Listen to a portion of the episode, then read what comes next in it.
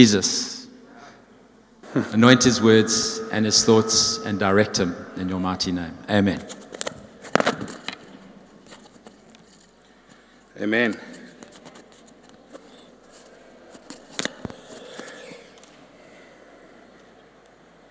I'm going to pray quickly, not so much for you lot, but for me.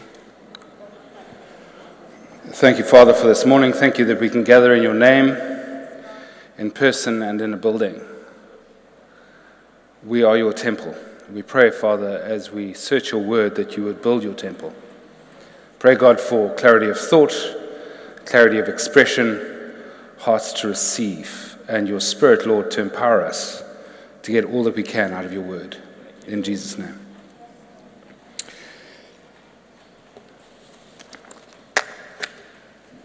I've said this before, but I'm going to I'm going to say it again because it's important for this message. I want you to think about every argument, every conflict you've ever had. Every one. I guarantee it had one cause. What do you think it was? Selfishness. Selfishness. That's a great that's a great answer. What else? Pride. What else? Misunderstanding about what? Sorry? Expectations. Every conflict you've ever had has been, almost every conflict, there have been one or two that, that haven't, but almost every conflict have been about unmet expectations. You expected A and got B, or somebody expected A from you and got B. Conflict is about an unmet expectation. There's a there's a there's a jarring, there's a conflict that happens when you expect something to happen and it doesn't happen that way. You'd agree? Okay.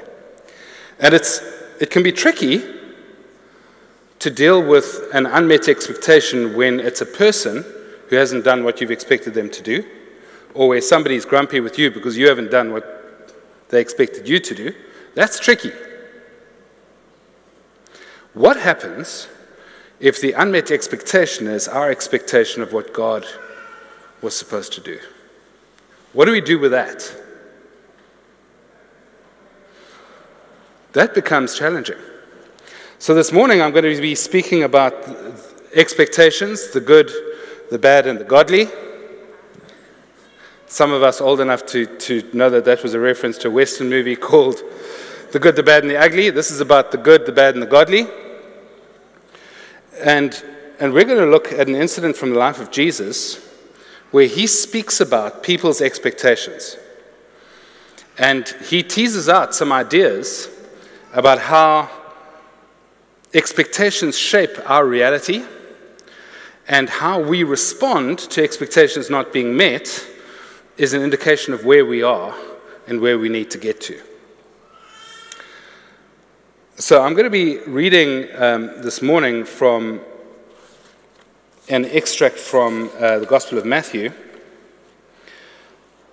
But before I get there, I'd like to just consider one or two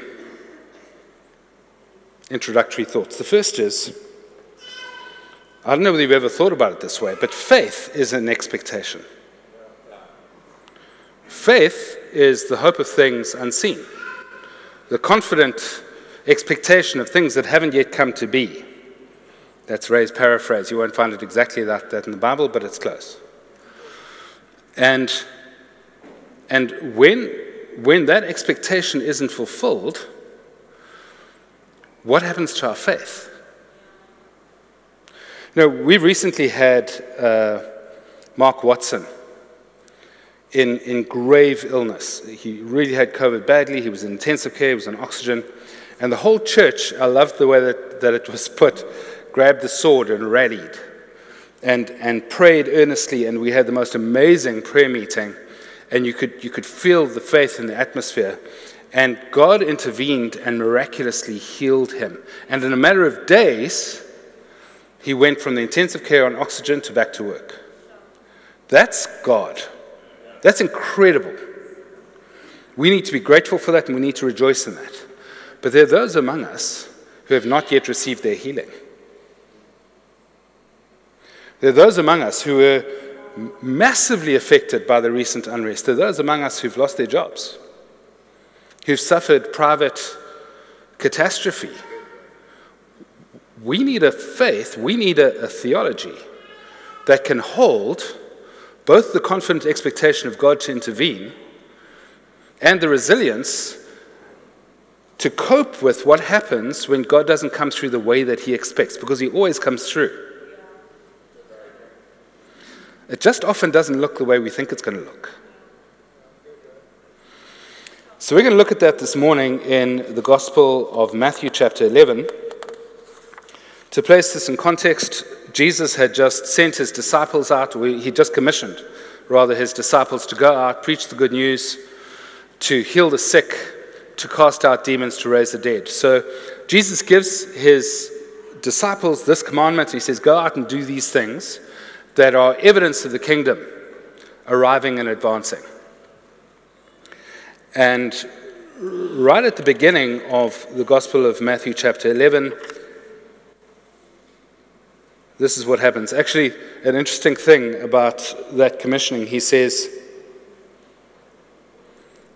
after he commissions them, he says, if you're not worthy to pick up your cross and follow me, you're not worthy of me.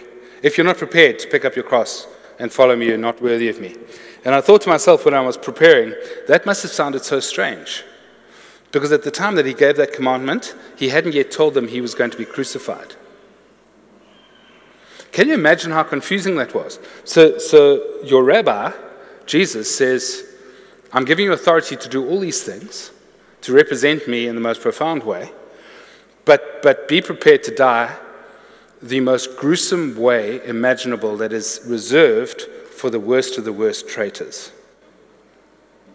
I can imagine that that would have disrupted their expectations a little of what it looks like to be Um, an ambassador of the kingdom.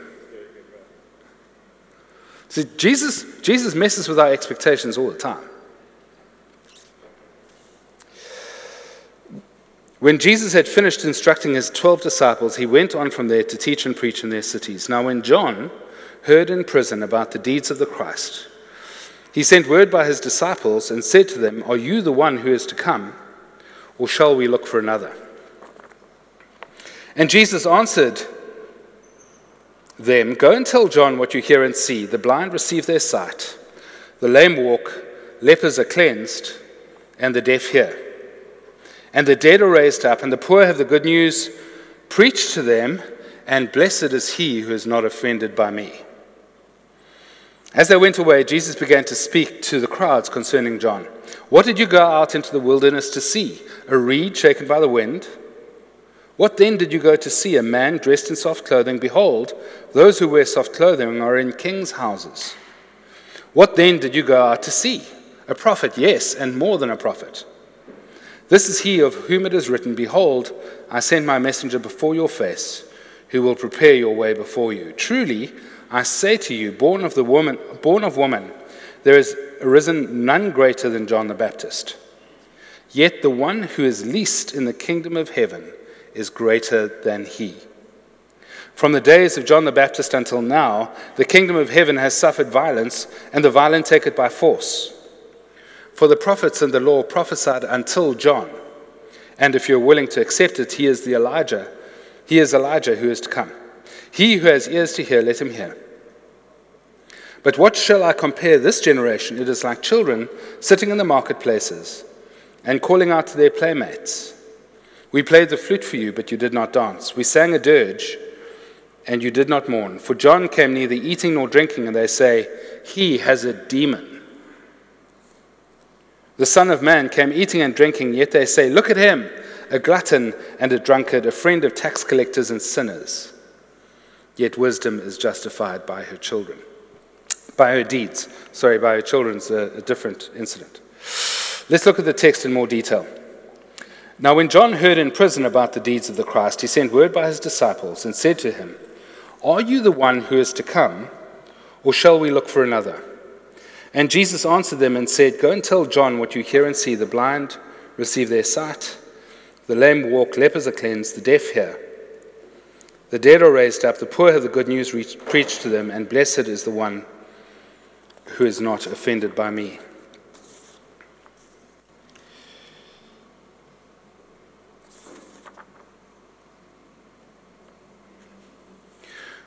Why would John ask that question? Why would John say, "Are you the one, or should we look for another?" John um, is a relative of Jesus. Mary, Jesus' mom, and Elizabeth, John's mother, were related to each other. When Mary and, and Elizabeth were both pregnant, one, Mary with uh, Jesus, Elizabeth with John, they met, and and John leapt for joy in his mother's womb.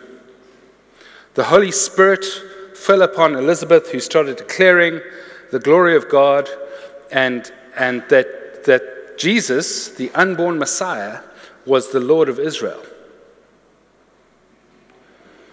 Mary responds, filled by the Holy Spirit, and starts declaring what we have come to know as the Magnificat, um, which is a declaration of God's goodness and a celebration that the long-awaited Messiah has arrived in her.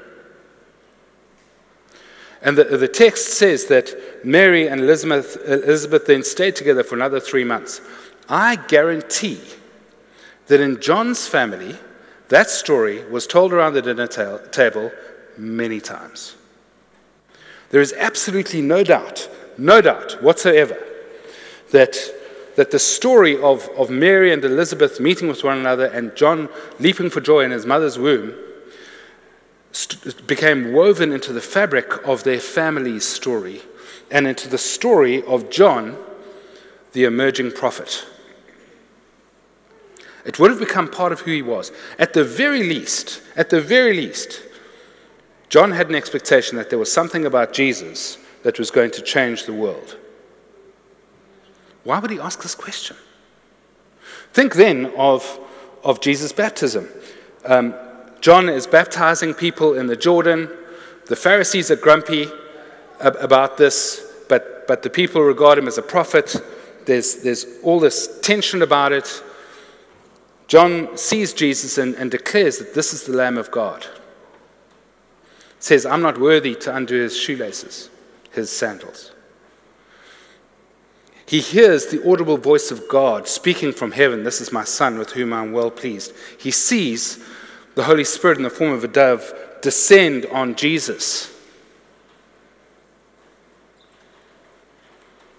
Why does he think to ask his disciples, "Go ask this Jesus, are you the one, or are we to expect another?" Makes no sense. It makes sense only if we read that sentence when he was in prison. See, John found himself in circumstances where he'd been declaring the kingdom of God. This Messiah arrives, and, and the kingdom that, that John was declaring, and he wasn't wrong, he was right, was, "You brood of vipers, who has warned you to flee from the judgment to come?" John was saying, when the kingdom comes, judgment comes with it. And there's going to be a reckoning for the wicked. He was right. He got his timing wrong, but he was right. So, so John sits in prison, and and and in his mind, I can imagine him saying, "Well, if Jesus is the Messiah, why are the wicked not being judged? If Jesus is the Messiah, why hasn't the, the heel of Rome been removed from the throat of Israel? Because if I read the Old Testament prophets, the, the Son of Man who is to come is going to vanquish the enemies of Israel." It says that. "And will reign like David did." And David was a, a conquering warrior. He, he, John, was expecting somebody to come and sort out the wicked. I also think that it's not unrealistic that he expected to be broken out of prison. And that wasn't an unrealistic expectation. Both Peter and Paul um, have uh, w- played reading, leading roles in um, Prison Break Supernatural Edition. Why not John? So John's, John's expectations of what the Messiah looked like were shaken to the core. And, and his disciples say, are you the one, or are we to expect another? And David Stern, a Hebrew scholar from, from Israel, points out that Jesus, in Jesus' response, he gives six signs that Isaiah speaks of as, as signs of the Messiah to come. I'll read them for you. He makes the blind see, Isaiah twenty-nine and thirty-five. He makes the lame walk, Isaiah thirty-five and sixty-one. He cleanses lepers, Isaiah sixty-one. He makes the deaf hear, Isaiah twenty-nine and thirty-five. He raises the dead, Isaiah eleven, and evangelizes the poor, Isaiah sixty-one.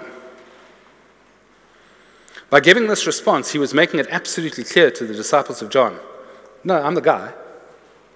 You don't have to look for another. Stern points out that, that Isaiah goes on to give a seventh sign of the coming Messiah, to proclaim liberty to the captives. And Stern says that maybe Jesus didn't mention that one because John was not going to be set free. Maybe he was communicating delicately, maybe even in the form of a code, John, you're not going to get out of prison. And he didn't. He died. He was executed. He was beheaded in prison.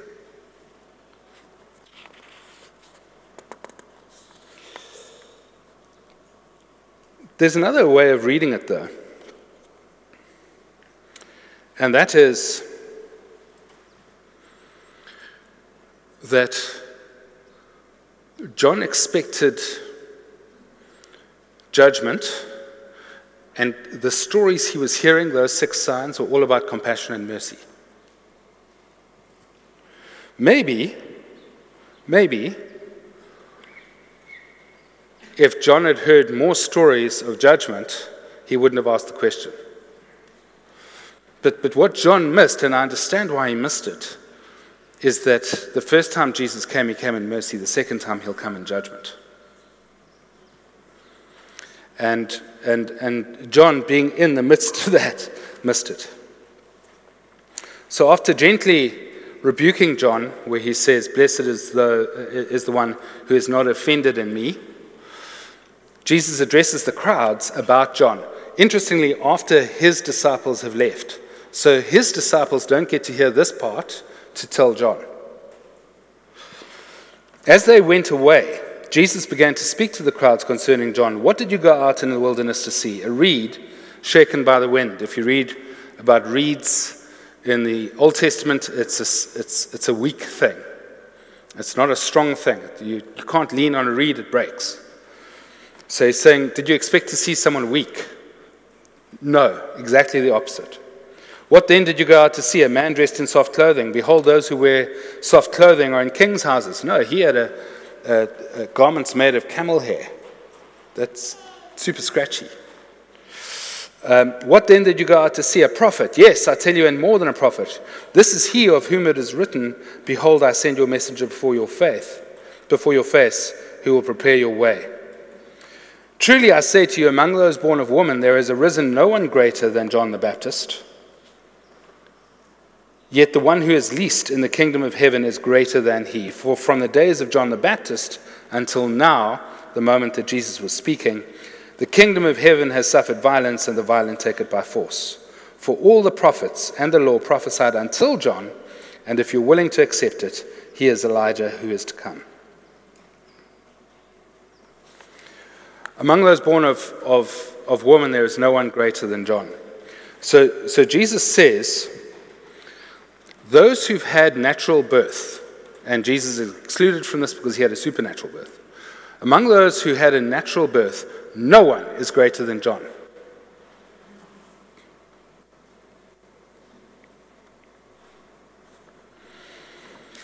But the least in the kingdom of heaven is greater than John. What does that mean? That means that in the process of rebirth, we acquire a greatness that exceeds that of John, which is wild. John was like no one else. He was a, a, a desert-dwelling, locust-munching, fire-breathing, fearless proclaimer of the coming kingdom. He faced down kings. It says that he comes, he was Elijah. He, he, he's not the reincarnation of Elijah, but he comes in the spirit of Elijah.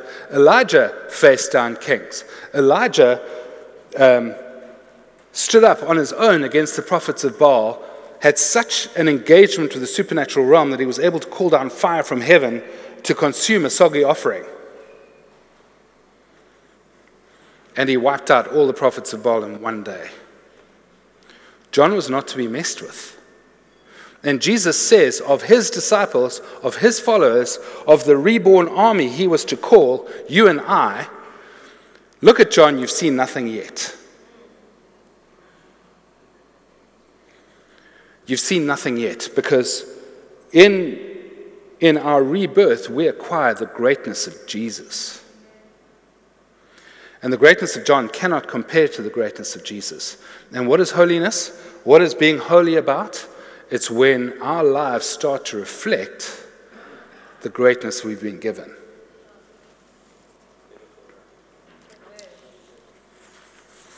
And that's reflected in our expectations too. From the days of John the Baptist until the kingdom of he- until now, the kingdom of heaven has suffered violence, and the violent take it by force. There are two ways to read that.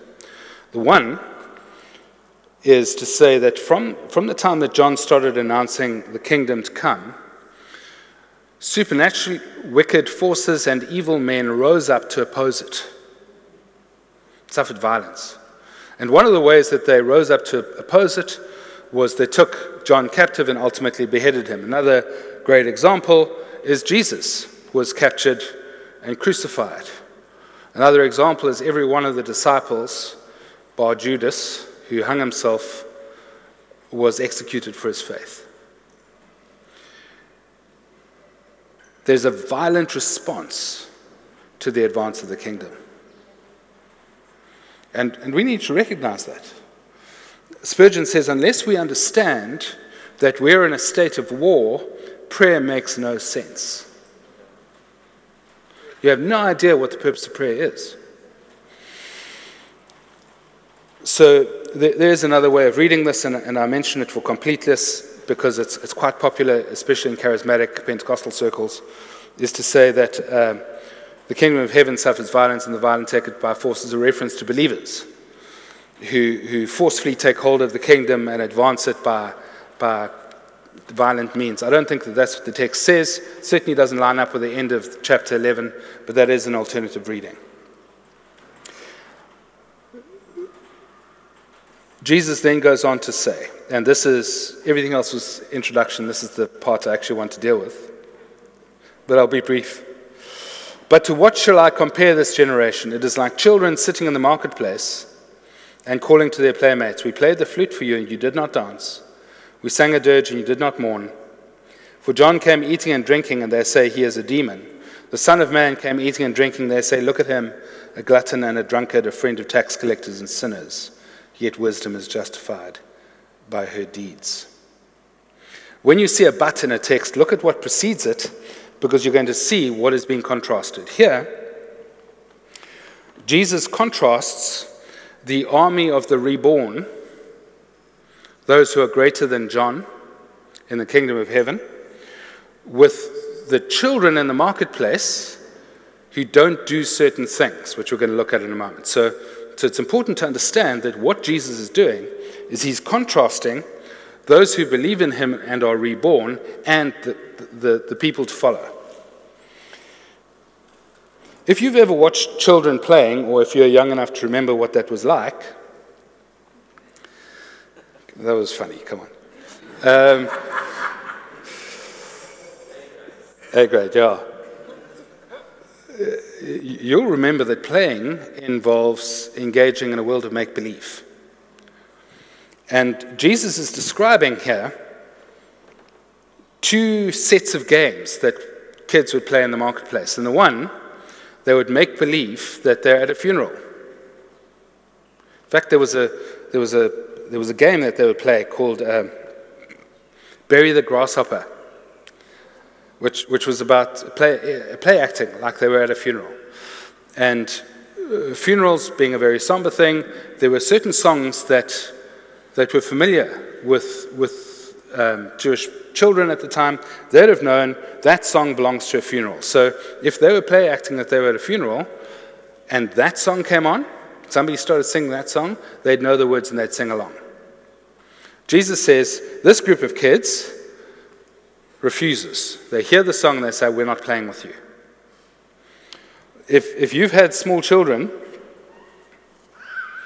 you'll know that when they decide not to play a game, there's a certain physical attitude that arrives, and there's a weaponized lower lip. And, and sometimes a square mouth and loud noises.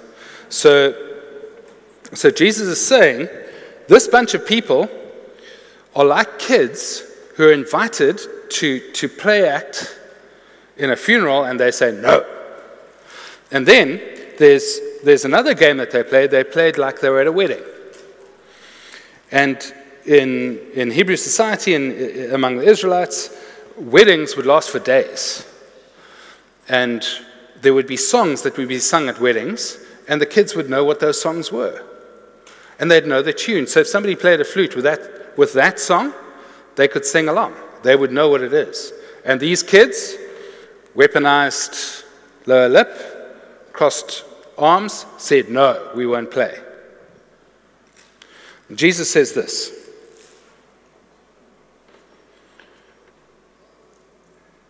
The kids who listened to the funeral song, the dirge, said, we won't play. That's like listening to John preach, because John was talking about death and judgment. And you didn't want to have anything to do with him. You said he's got a demon. Then along comes Jesus. His first miracle is to turn water into wine at a, at a wedding, a celebration. He's representing the kingdom as a joyous event, as one where there's celebration and dancing and happiness and joy, and the Pharisees cross their arms, stick out their lower lip, and say, no. And Jesus says in this text, it doesn't matter what we do. It doesn't matter how we represent the kingdom, either as in coming judgment or as a, a time of joy and celebration and hope, because the Messiah, the bridegroom, is among us. It doesn't matter. You will have none of it. Why? Because none of those things, neither of those things, look like the expectations of the Messiah in the hearts of the Pharisees. And their response to the expectation not being met is a weaponized lower lip and crossed arms. See, the Pharisees expected God to act like them, whatever that was. They looked down their noses at people who didn't act like them. And, and you'll agree with me, looking down your nose is a very narrow perspective. Can't see much. The Pharisees recast God in their image because he said, they said in their hearts, this is not what I expect the Messiah to do. Therefore, we will have no part in it. And that entire generation, with very few exceptions, rejected the Messiah, because their messianic expectations were not met. They were expecting a political savior. They were expecting someone who would do what Pharisees did, and it didn't happen. And they missed out.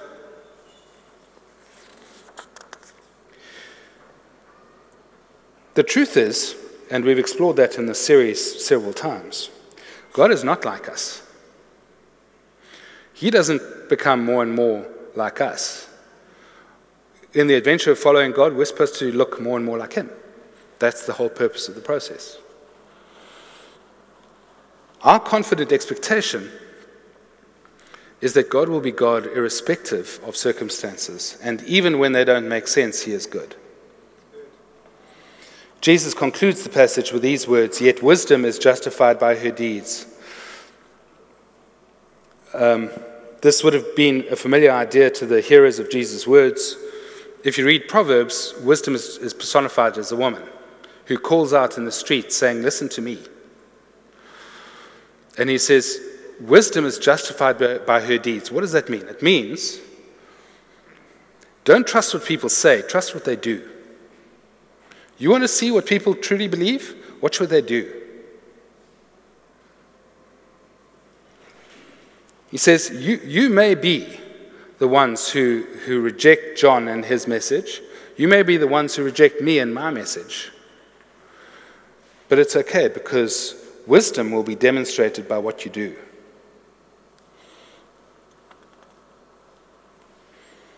So I'll ask you, will we be like those bratty kids in Jesus' illustration? And when those around us are mourning, we won't mourn. When those around us, like this morning with the kids dancing, when they're rejoicing, will we rejoice? Because both of those are images of the kingdom. Or are we going to weaponize our lower lips, cross our arms, and say, that's not for me?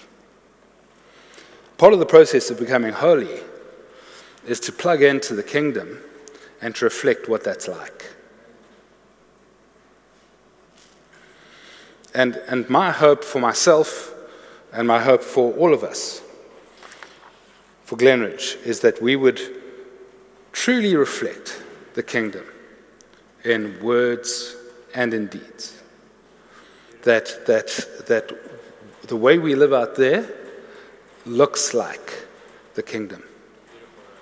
Because we've been given the greatness of Jesus. Jesus says that that fire-breathing, locust-munching, hairy, camel coat-wearing prophet who doesn't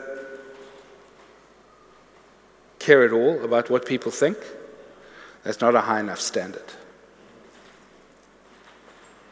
That's our calling. And and I really pray, as we proceed with this holy um, series, we're not finished yet, that that will become more and more part of who we are. In Jesus' name. Cool. Cheers, guys. And, and I'd like to pray for us in that. Because um, until we get past that, we can't grow. Until we come to terms with that pain. And, and let me tell you, God is not embarrassed by that. God is not embarrassed that you're offended or, or, or that you, you are disappointed because he didn't do what you expect him to do. That doesn't bug God in the least. I can tell you with conviction, because the Bible is full of those stories. He'd rather we're honest. So let's pray. Yeah? So glad Ray picked up on that, because that's exactly what I was going to get up and say. It says that blessed are those who are not offended by God. Yeah. Offended mean tripped, means tripped up, stumble, enticed to sin because of Jesus. Because mm. he didn't meet your expectations. And that could be in so many different ways. And as Ray prays to right now, I really trust God would unlock something so that we can step forward and step out of where we are. In Jesus' name. Thanks, Ray. Cool.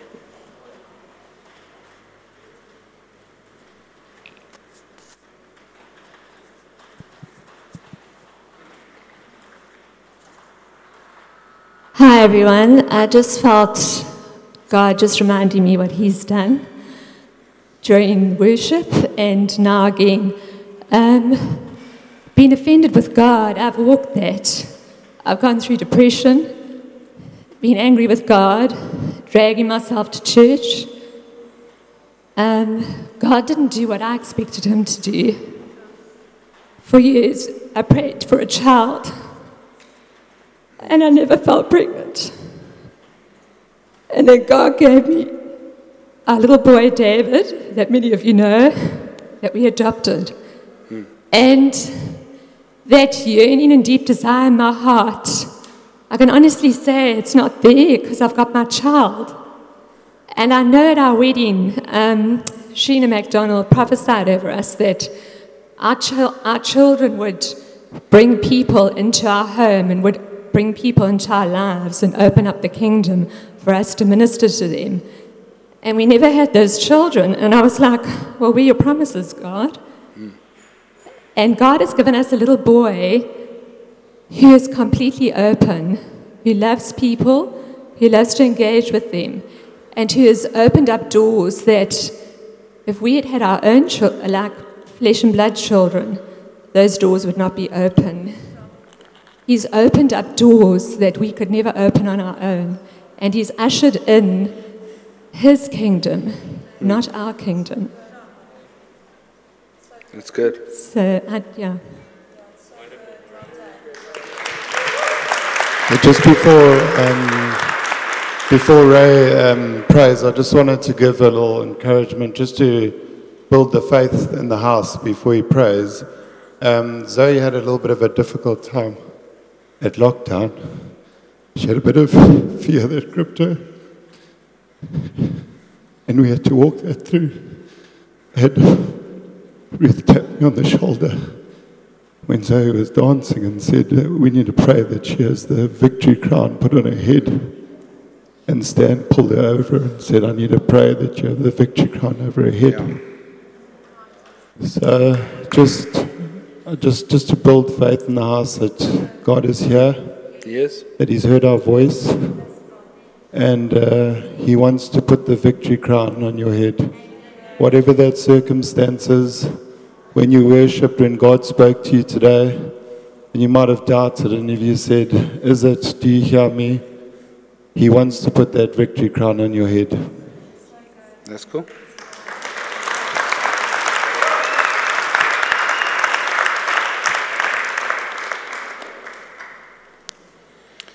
Father, thank you for your kindness.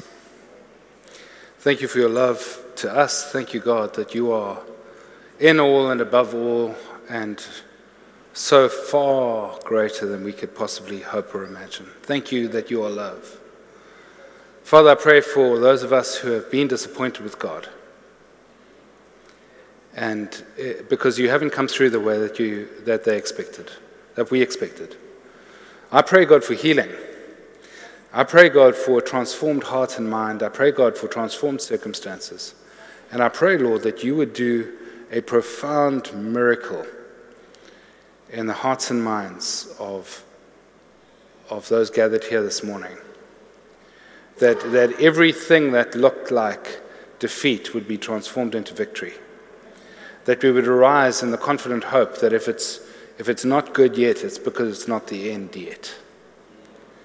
We thank you for your miraculous intervention in so many ways, in so many respects. And we thank you, God, that that in you all things work together, uh, together for good for those who love you and are called according to your purpose. In Jesus' name, amen. Amen.